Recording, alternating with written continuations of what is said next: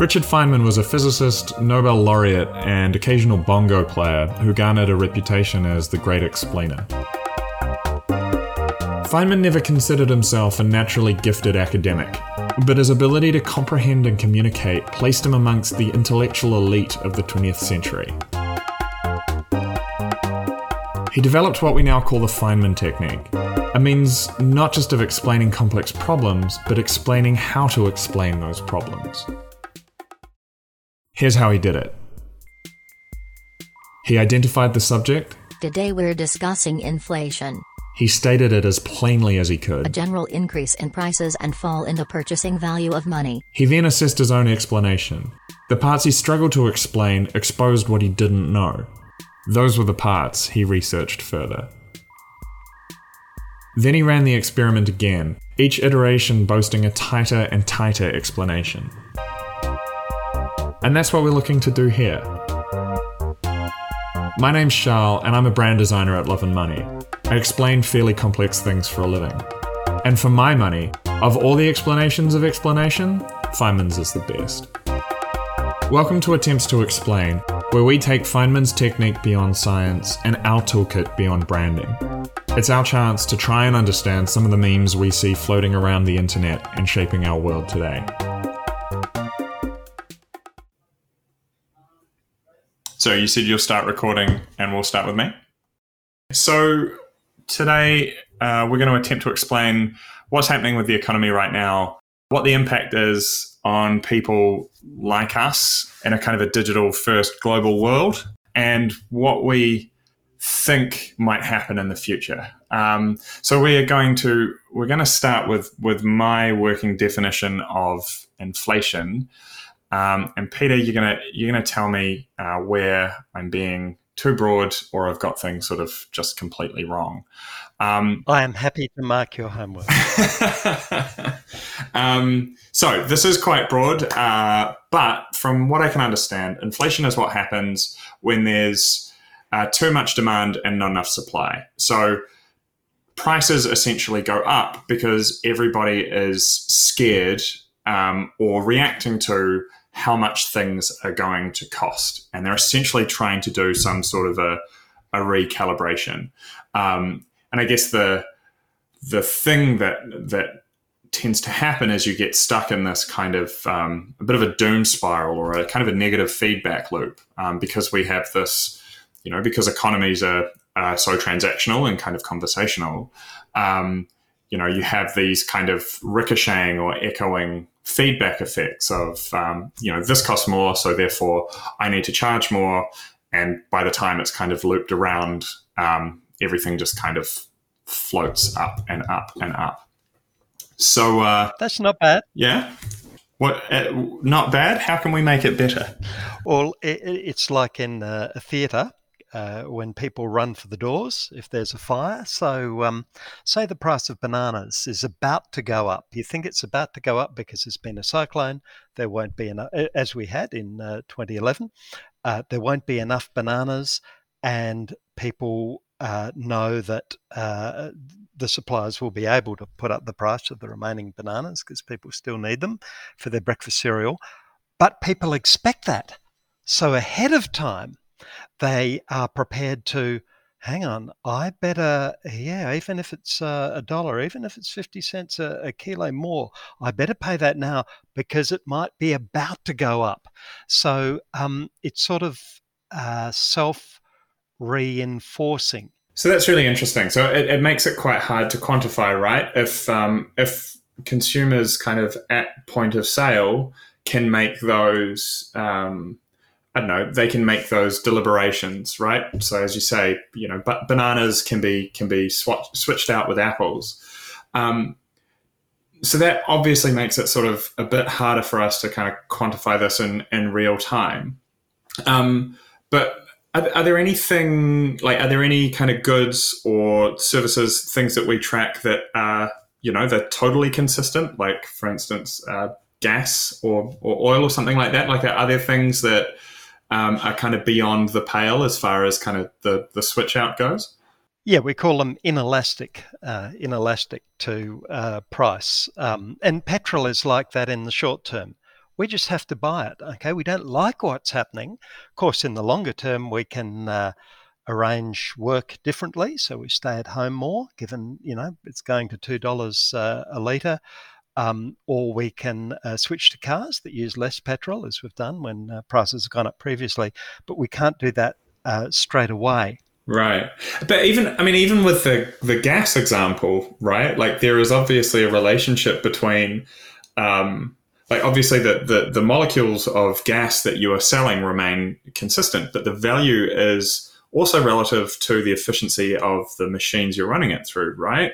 So um if you you know like it's we talk about like miles per gallon or or kilometers per liter i suppose i've never never really heard any anyone in the metric system use that term, but I'm sure we do. Um, does that sort of then also factor into the price? Because, like, you know, selling someone a selling someone in the states a gallon of petrol, um, you know, 30, 40 years ago, uh, would have been like kind of worth less to them than that gallon would be now because their car's that much more efficient and it can go much further. How do we price that in, or don't we? No, uh, we don't. Um, uh, the, the, adjustments are um, uh, are only another classic one is VB, Victoria Bitter Beer, right? So the the, the government um, increases the alcohol tax quite aggressively every six months. And this imposes costs, of course, uh, on the uh, you know the, the, cost of the ingredients uh, don't increase, but uh, the cost of the tax does. So what VB for years did, it, uh, it started at 4.8%, then uh, whittled it down to 4.7, then it whittled it down to 4.6. What does the Bureau do in such a case? The, the price of a can hadn't changed, but uh, in a sense, depends what you buy the beer for, right? Do you buy it to drink? They, they when they watered it down, they actually changed their slogan to the drinking beer. Right. Or do you buy it because of its effect? And by the way, I should say about alcohol. Um, it, I, I said the bureau does this household survey of what you spend money on, and people accurately uh, report uh, what they spend money on. They can compare this to retail sales and so on, except for two products: beer, or sorry, alcohol and tobacco. Um, and the underreporting because they work out the discrepancy between what's actually bought and what people say when they're surveyed is half. That is to say, they take what people say they spend on alcohol and tobacco and double it. It just happens to be about a half, but uh, people tell the truth on the other things. So, okay, there's there's another interesting. Just to stick on to the the VB thing for a while. So there's there's also another market force in play there, right? Which is the the the value or the the the desire of or the desire consumers have for a VB, right? So like what's it's not just what's the price of beer, but what's the relative price of a VB versus I don't know. In in Australia, there's been uh, or at least sort of five years ago, at least there was a big kind of craft beer movement. You know, people I assume stopped buying VB to quite the same degree. Like how do how do those kind of um, how do those dynamics play into it? It's changed. It used to be that the Bureau had sentinel items. So uh, for bread, it was, uh, I've got it here, it was the price of a such and such. So for bread, it was the price of a, a 650 gram white loaf. Um, and it used to assume that other breads would move with that because, um, you know, when people were going into supermarkets with uh, little handheld devices, it would be just too hard for them to go through the supermarket. That's changed only in the last two years. With uh, the use of scanner data, they now know exactly what types of bread people spend on, the amount they spend on them, the amount they buy, and which brands of beer they buy. And so, and they they then average that data out, I suppose. So they look at like all yeah. bread, you know, consumption, and kind of pick a. Pick That's right, because you, you might be changing the, the type of bread, getting more um, artisanal breads. Where it's really difficult is new products. How do you look at an iPhone? I mean, before 2006, they didn't exist. So, and, and they gradually became a, a more important part of spending. And they've done that by sort of phasing these things in. But that's another sort of judgment call. They obviously can't compare the price of an iPhone to the, the price of a Nokia without internet connection. Um, and so they, they basically created a new category. But like, but surely consumer tech is like a huge part of discretionary spending, right? Like, I mean, you look at the the some of the biggest companies in the world are consumer tech products and sort of have been since, you know, I guess the the late 20th century, um, mid to late 20th century. Is it is it just that that's kind of like too hard to predict? Like how, how do you how do you sort of hedge on that, or how do you how do you price that in? So like I don't know. I mean, look at look at the the size of Apple, right? Apple being one of the biggest companies in the world, um, it's obviously generating a huge amount of revenue and, and, and is responsible for a, a, a pretty sort of solid proportion of um, discretionary spending. How, yeah, how do we kind of predict that? One of the things they do is read. No, seriously. So they scan uh, journals or uh, trade magazines and look for new trends. Now, of course, they'll be behind the trends, but um, they they uh, said, look, there's this thing coming along called streaming. You know, we, we didn't have anything in there for this, but we better start pricing that. So they they actually have discussions each quarter. The CPI comes out uh, in Australia. Uh, only every three months. Each quarter, they have discussions about these sort of things. And while the general categories, you know, 5% on alcohol and so on, uh, basically unchanged, um, don't change quarter to quarter. Within that, um, you know, so for instance, for the music category, they would have, uh, as they should have, uh, you know, wouldn't have waited five years. Within that, every quarter they'd been cutting the weighting of CDs.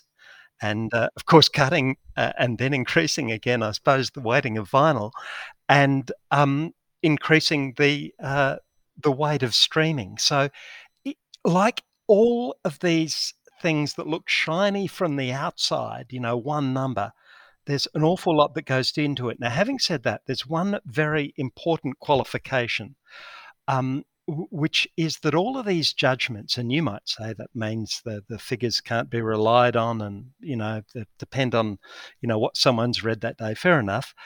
But there's a strange thing about prices. The strange thing is they move together. So, um, uh, at the moment, with uh, what's happening in uh, Russia and Ukraine, the price of wheat is going through the roof. It's absolutely record high. It's gone up 30% in, uh, in, a, in a month, right? Uh, world, worldwide. But the price of rice uh, hasn't, because rice isn't produced in, in those countries, is not a problem there. And um, the price of rice, though, will move. And so basically every price, because people will substitute, and so basically every price uh, moves together. Now, what the Bureau does, uh, it, uh, creates separate price indices for separate groups of Australians. So there's one for employed Australians, one for Australians on, on benefits, one for retirees, and they all move together, even though the baskets are different. It's because it's almost the case, I'm exaggerating, it's almost the case that if I picked a basket at random, it would end up moving pretty much the same as the basket that uh, the statistician painstakingly assembles. So all of these judgments that people make, and you know, they sit in rooms and work out what the prices are, and look through trade journals and look at what people are buying now. It turns out not to matter that much because when prices are moving, and Russia is a classic example at the moment, um, uh, Russia can't get foreign exchange um, because of uh, sanctions, and uh, so it can't get foreign goods, and so prices are going up. Um, and they're going up really for everything because everything is a substitute for something else. So it may be, you know, hypothetically that uh, Russia makes cars but doesn't make washing machines or makes one brand of car and uh, Lada, and uh, you know there's another brand of car that's imported, you'll find that the price of the Russian-made car uh, goes up because people have to switch from one to the other. So, in a sense, um, I could just use a rule of thumb, use a very simple price index, and it would more or less move the same. I mean, when prices are moving in the US now, they're up 7% in a year, which is highest it's been for 30 years. Um, the, the the exact composition of the index, you know, exactly how they adjust for quality doesn't really change anything. Uh, when things are moving, they're moving, and when they're not, and since the early 90s, uh, they haven't been. Inflation's been quite low. It's now started to climb again, uh, and when they're not, they're not. So it's it's kind of like a um, taking a temperature check on, uh, you know, say like a body of water, and you sort of you you look at it at the at the dial, and you're like, oh, cool, it's uh, you know, it's 14 degrees. There will take be it at one end of the bath, take it at the other. They'll move together. Right. Okay. So um, I've got a I've got a couple of questions off the back of that. Uh, so um, Yuval Noah Harari kind of talks about money as a as a story that we tell to ourselves and others, which I, I really like. Right? It's a it's kind of a narrative um, that we have. So I guess my question is, to what end is inflation sort of a self fulfilling prophecy, um, or potentially another way of looking at that is. Um, how much is inflation a measure of where we're at versus what we expect? It's different to what it used to be. Um, Australia used to have strong unions. And so what happened was, as soon as prices went up, wages went up hmm. because wages feed into prices. Um, it sort of became a spiral. So what we expected uh, matters.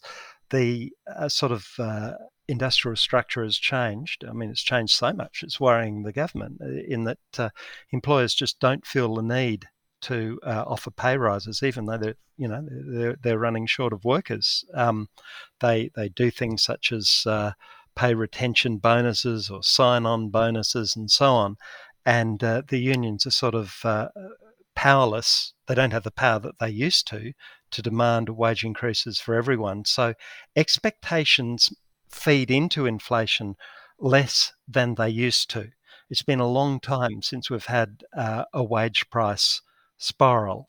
But uh, yeah, what we expect matters a lot. And the Reserve Bank surveys uh, inflation expectations uh, of different people. And one of the things, I guess it's traditionally done it, it uh, surveys the inflation expectations of trade union officials, as well as the inflation expectations of business and so on. But their inflation expectations turn out to matter far less than they did uh, when the uh, Bureau uh, began doing it. Uh, you know, uh, sadly, perhaps w- we had the situation in the 80s where um, uh, we had the spiral, uh, and desperate to break it, the government did the Accord. It's called the Accord with a capital A, with Australian trade unions. Did a deal with them and said, "Look, please don't push for higher wages.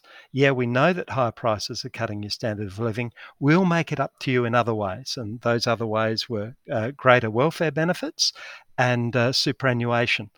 So um, uh, it'll be money that you'll get, but you can't spend now and uh, help push up prices that way. Um, and that, that sort of helped break the cycle. But it's been a long time since expectations mattered. What we do have are um, expectations of businesses.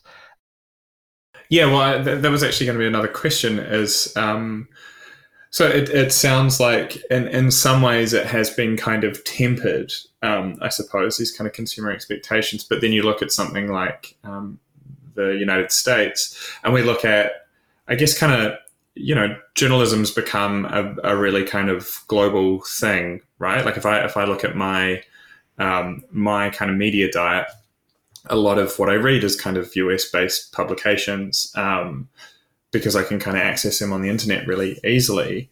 Um, so I, I, guess I was wondering, you know, how does the how does the kind of the advent of of digital first journalism, or I suppose like kind of global journalism, kind of impact the the global market, right? Because if you think about consumer expectations, you know, I'm here in Sydney, Australia, but uh, and I know, I run a business, but I'm seeing that, you know, over in the States, people are talking about inflation all the time. Um, you know, I then start looking for it. I start, you know, if I go to the, if I go to Coles or something and, and you know, buy my basket of goods and notice that ginger is higher than it used to be, I'm like, oh, it's obviously happening here, um, and then I sort of start acting accordingly. Um, how do we how do we measure that? Or, or one, is that a thing? Um, and two, you know, how how again do we kind of price that in or, or think about that?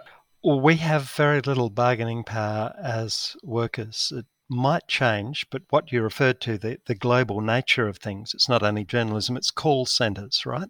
So um, people in the Philippines, South Africa do a frighteningly good job, um, most of them, of, uh, you know, answering calls as if they're in Melbourne. Some of them are even trained to know what football is and, you know, given videos and, and, and so on um, about Australia.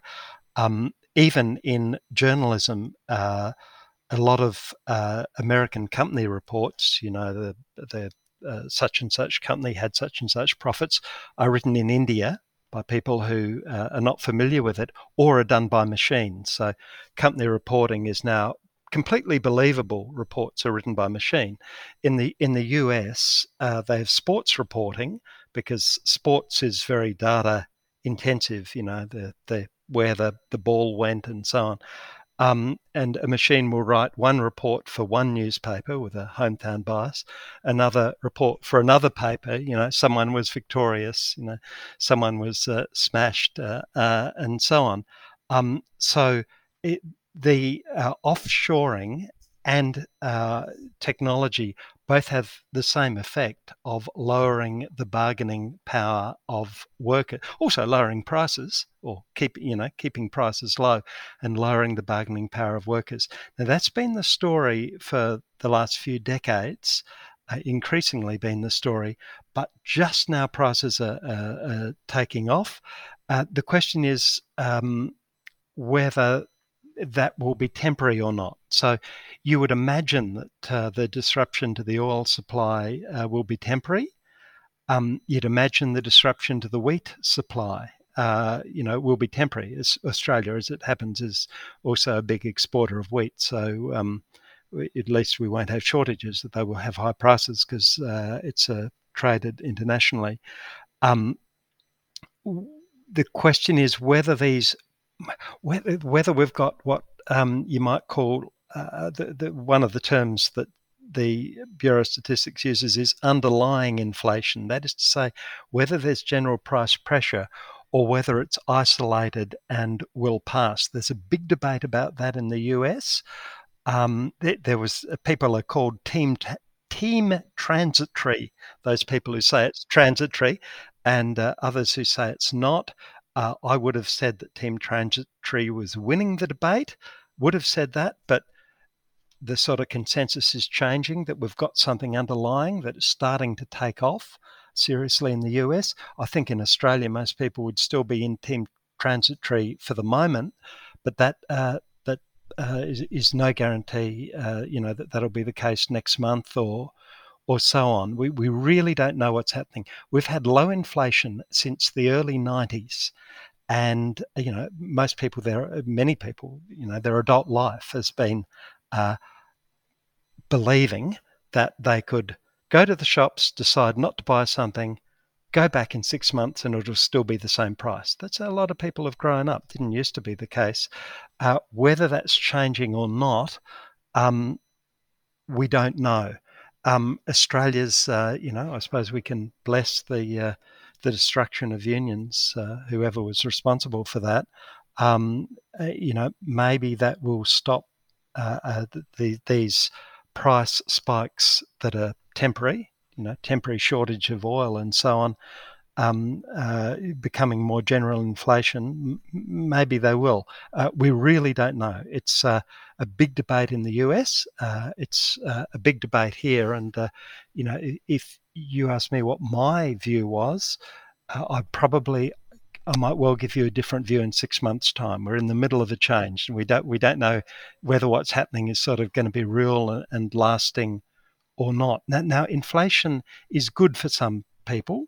Um, if you're a borrower, it's great and this used to be the case when Australians got mortgages. They knew that um, you know in 30 years' time they would have paid it off early because their wages would have roared up. Well, wages haven't been increasing. So it, inflation is good for borrowers, and um, it's uh, you know I guess uh, uh, bad for lenders. Um, th- th- there are some people who uh, you know who, who find it really useful. Also, also it's in a sense it's good for uh, retail sales because you know I'm, I'm old enough to remember the days where if I saw a new cassette radio recorder, you know, in the 80s, I'd go out and buy it because it'd be more expensive in six months' time. so um, it, it's, uh, but we don't yet know whether we've got to deal with that. We don't yet know whether it's really uh, sort of reared its head and roared back. Yeah, I mean, most of the most of the people that I kind of listen to um, in this area were, were, I guess, on team transitory um, initially, and yeah, it certainly seems like it's not quite going that way. The wave isn't breaking that way in the states. Um, so if it is not just transitory, which by the way, I understand to be um, this is sort of a, a, transitory inflation as sort of a um, a temporary miscalibration as you go through um, as a market goes through some kind of um, exogenous shock, right? So COVID's like a really good example of this. There's been, you know, basically everything's kind of been out of whack, and you know we've had semiconductor shortages, and you know we've had the the um, uh, we've had the Ever Given kind of like block up the Suez Canal and all that sort of stuff, and it's all just a bit yeah, of a mess right things now. Things that will pass, but it'll pass. Like it's fine. So, um, okay, great. So, but let's let's for a second um, assume that it's not transitory, and um, we've gone from you know, don't worry, this will pass to okay, this is actually kind of this has changed the calculus a little bit. How how do we kind of get out of it? Like, how do we how do we talk ourselves out of this kind of um, you know this feedback loop that we that we get into? What what what would be our way out? Maybe we shouldn't get out of it. Um, some inflation is good. The Reserve Bank's inflation target is something between 2 and 3% per year. The Reserve Bank's inflation target is not zero. The danger of zero inflation is that uh, uh, people get so reluctant to buy, figuring that prices will never rise, that uh, prices start falling to induce them to buy. Right, right. And uh, then basically, yeah, you get a recession. they won't buy because prices will fall, and prices fall because they won't buy. So uh, it's it's best to, to get on the on the plus side of uh, of zero, and um, our lives were not bad when we had 7% um, inflation, when we had uh, decent wage rises. Um, also, inflation gives you room to make mistakes. If you're a business and you price something wrongly or you can adjust it and blame it on inflation. You can adjust it up or down. People are confused by prices, so, uh, you know, in times of inflation. So um, we need some. Uh, the Reserve Bank has picked a certain target. Uh, New Zealand's Reserve Bank has picked a different target. Its target is, I think, zero to two percent. Ours is or zero to three. Ours is two to three. Um, uh, it doesn't really matter now if it gets too high for the authorities, they whack up interest rates and they have less to spend, so less to bid up the price of bananas and so on. They'll buy, a, you know, a few fewer bananas because they've got to pay an extra twenty dollars uh, a month um, or whatever on their mortgage. So we have the means to control it, but um, I you know, hyperinflation is obviously a ridiculous thing and a very bad thing because you you need to keep going to the bank to get out more money by the uh, you know by the end of your shopping trip. What what's the gap between here and hyperinflation? What what what would have to happen in order for us to kind of um, get that sort of escape velocity, I suppose, of hyperinflation? If the government puts a lot of money into the economy, that could uh, create it. Um, if there's uh, not enough people available to work. So uh, if the government gave everyone stimulus checks, you know, as they've done in in various uh, crises, you know, eight hundred dollars, go and spend it now, and there simply uh, weren't uh, you know enough people to make the washing machines or, or whatever it was, that'd push up the price. And if the government did it without limit, uh, that would, uh, you know, that would push up the prices quite a lot. But on the other hand, if you do things to make people who are presently employed or presently unemployed more employable, then you can increase the ability to make washing machines and so on. But we're talking we're talking something and inflation neared 20% in Australia, got to 18% or something in the uh, in the 1970s. Um, we're a long, and when that was caused by an oil price uh, uh, spike too. Um, we're a long, long way from that. I mean, if you ask me, uh, you know, it's it's you know the Reserve Bank's got its target. I wouldn't be worried by uh, I wouldn't be worried by five or seven percent. Now, if it spiraled up, because uh, we'd re-established a link with wages, which we and prices, which we seem to have broken a bit, if it spiraled up and up, I'd, I'd start to get worried. But other people would get worried before me. Very few people, though, think there should be no inflation. It's sort of nice.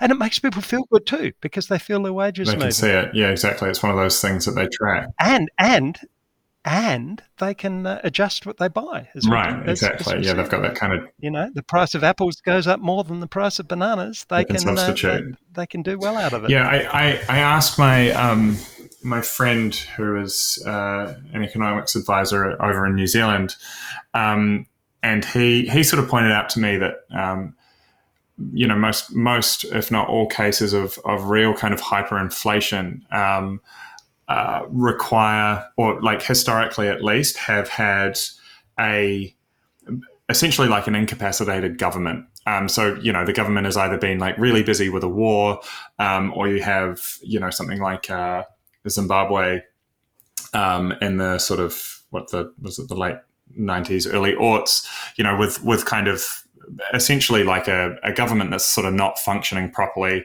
um, as as a as a as a kind of a, an important component of hyperinflation, i.e., it becomes sort of runaway, and and a government sort of doesn't step in and you know flex its muscles to kind of control the situation. But would you sort of agree with that, or does that sort of sound a bit bit myopic? I think that's true. And I think that's what we're seeing in Russia at the moment. Uh, If you look at what has given the world prosperity, um, and prosperity began in a way in the uh, late 1800s, around 1870. From then on, you'll see living standards shot up.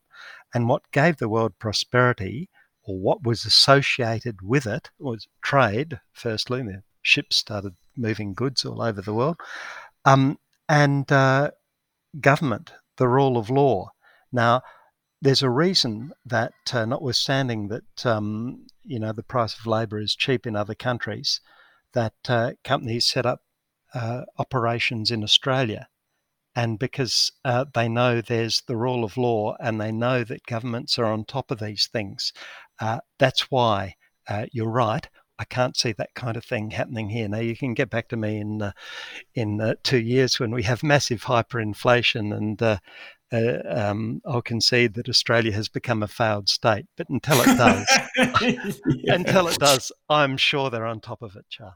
Well, so um, maybe we'll we'll round this out with. Um, I was going to actually get you to, to answer for me as a final question.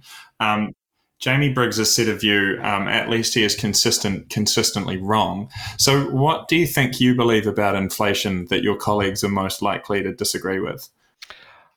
I think my views are pretty standard. Um, I, I, it's also a, a generational thing. I think the only people who are really worried about inflation are the people with memories of very big inflation, which was the 70s. And there are fewer and fewer of them.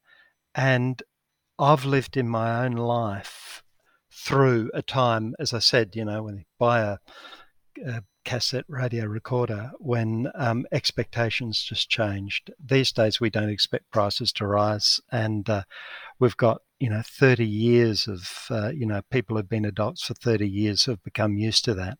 So I don't really see it increasing. Now there are other people with longer memories, and they refer to theories about how you know in runaway inflation can happen, and uh, you know maybe they're right, but um, I think we've got too used to prices uh, not increasing. It's one of the reasons that a lot of people are concerned about petrol now because they're saying, "What?" You know, it's a, it's a new it's a, a new thing to them. Didn't used to be. no, I, I think my views are, uh, are fairly standard, uh, but uh, people uh, older than me or even older than me would be more worried. Yeah, and I guess like that's that's a worthwhile kind of um, way to think about it, right? Like the the I mean, it's a pretty common refrain that the world has changed. Um, you know, and and especially, I mean, you look at the turmoil of the sort of the 20th century. Just so much development happened, so much kind of general reorganization of you know societies and markets, so many new technologies. You'd almost, as a rule of thumb, um, you know, you'd be pretty suspicious, I suppose, of um, orthodoxies from you know even the 70s feels like a reach right? 50 years ago it was a very different time very different way that we'd sort of transact. Um, you know markets kind of looked quite fundamentally different right? So i would and I, I could be really wrong here but i'd almost like look skeptically at anyone who sort of felt that they had a you know a theory that was grounded in in something you know in truths of of you know market dynamics from 50 60 plus years ago right? You'd want something more current. Me too. That's right. I don't i don't think that um, uh, uh, that uh, sort of um, uh, concerns that we had decades ago um, hold uh, still. I've described economics as a fa- as a fashion business um, because uh, fashions theories change, and they, they, they change because the underlying dynamics change. People behave on inflation; they behave differently uh, to what they used to. So I can't see it taking off. In fact, I'm sure it won't take off because I'm sure the Reserve Bank will uh, would love nothing more. They've got interest rates embarrassingly low. Uh, 0.1%, the uh, lowest in history. It, the Reserve Bank's cash rate, I'm sure it'd like nothing more than an excuse to crush inflation by um, increasing rates. So, no, I, I, I can't see massive inflation coming back in Australia. We are going to have to pay more for petrol. Uh, for a while, but um, it's not such a bad thing, is it? Uh, it mightn't be such a bad thing uh, if it lasts. If it lasts, we will, as I said, we will switch not to something other than bananas, but something other than uh, uh, high petrol use cars. Well, that's and, it. Uh, that might be a, a, very good thing. Well, we talk about substitution, right? And and this is a great potential opportunity for massive change um, to occur here, right? We've we've had these two. You know, big cultural things happen. One being we've all worked from home a lot more, and we've sort of understood that we can, you know, run our businesses or or do our jobs from our our spare bedrooms. Um, and two is we're all talking about you know climate change and green energy and alternative um, you know non-petroleum based uh, energy solutions. Um, you would have thought that if you could have any of these kind of major kind of step changes um, as a result of, or like kind of major substitutions, I suppose, this would be kind of a, a moment for it, right? If we're going to have to substitute out oil entirely or, or, you know, rethink the game on it, now would almost be the time. Yeah, and there's work being done on the extent to which this happens, our price elasticity. Uh, as I said, we're inelastic uh, with petrol. We've got no choice but to buy it in the short term. But um, uh, over time, uh, two years, the elasticity is about 0.3, which means that if the price of petrol goes up 10%, we will buy 3% less of it. And we'll do that by changing the kind of cars uh, that we have. And um, you know the the uh, the prospect of not going and uh, looking at those uh, awfully large signs, you know, displaying the petrol price, uh, of being freed from that forever is becoming increasingly attractive. And if the prices stay high for two years, it'll become, uh, you know, an extremely attractive proposition to uh, get a car that doesn't need petrol. And I'm just going to ask you one last question because uh, I don't speak to economists that often. But you had a you had a bit of a working definition of economics before. Um, I found one that I quite enjoy, and I sort of I use um, in whichever capacity I, I, I need to. Um, and I'd love to know what you think of it. Um, essentially, economics is defined by two very basic principles. Uh, one, there's almost always a trade off, and two, incentives matter. Um, and and the definition goes that um, essentially, if you approach problems in social science by starting with the division between preferences and constraints, you're doing economics wonder what you think of that. That's right. Great. That's right. The, the, the key thing in economics is that everything has a cost. Now, if everything doesn't have a cost, it's not economics. I mean, it used to be the case that air didn't have a cost, right? I could use or pollute as much of it as I wanted. It'd make no difference. There was no economics of air. There was no issue. But where what you're doing imposes a cost on you, means you can't do something else, or imposes a cost on something else, someone else, and it needn't be a financial cost. That's economics. It's dealing with scarcity in, in some sort of way. Um, but uh, in cases where there's not scarcity, and there are fewer and fewer of them, um, there's no case for economics. There's no decision to be made. It's about what you do in a situation where doing something will impose a cost on you or on someone else. Even if that cost is just the amount of time you've got to spend driving to the petrol station or the amount of time you've got to spend thinking about it. Yeah, it's um, it's almost the effect of preferences and constraints in a zero sum game or system, isn't it? And the other definition, the, the broader definition uh, I like is applied psychology. it's how people do. It's how people think about those things, and that's how economics is different from physics and those other sciences. Physics and so on, you, you can just you have to observe. That's how you work things out.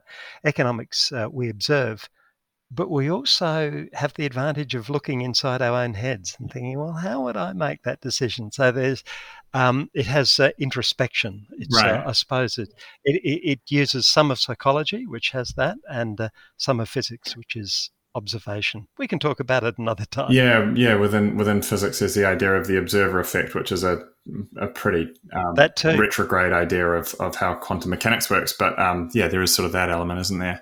All right. Well, here is my attempt to explain inflation with the benefit of uh, of Peter's um, uh, further knowledge.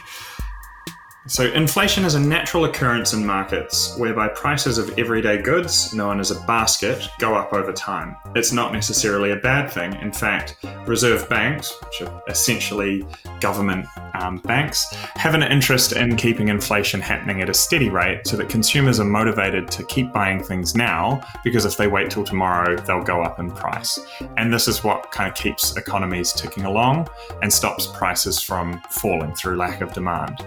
Um, while it looked for a while like the current inflation we're going through was going to be transitory, i.e., a temporary recalibration of market prices because of unexpected events like COVID, um, it's very impossible that inflation or these higher inflation rates are here to stay. However, it's very unlikely that things will get out of hand because we, in Australia at least, have a functioning government uh, with a reserve bank that can keep things in check. Charles, uh, 10 out of 10, or with, um, with inflation, maybe. Uh, uh 14 out of 10. Well done. 10 out of 10 today.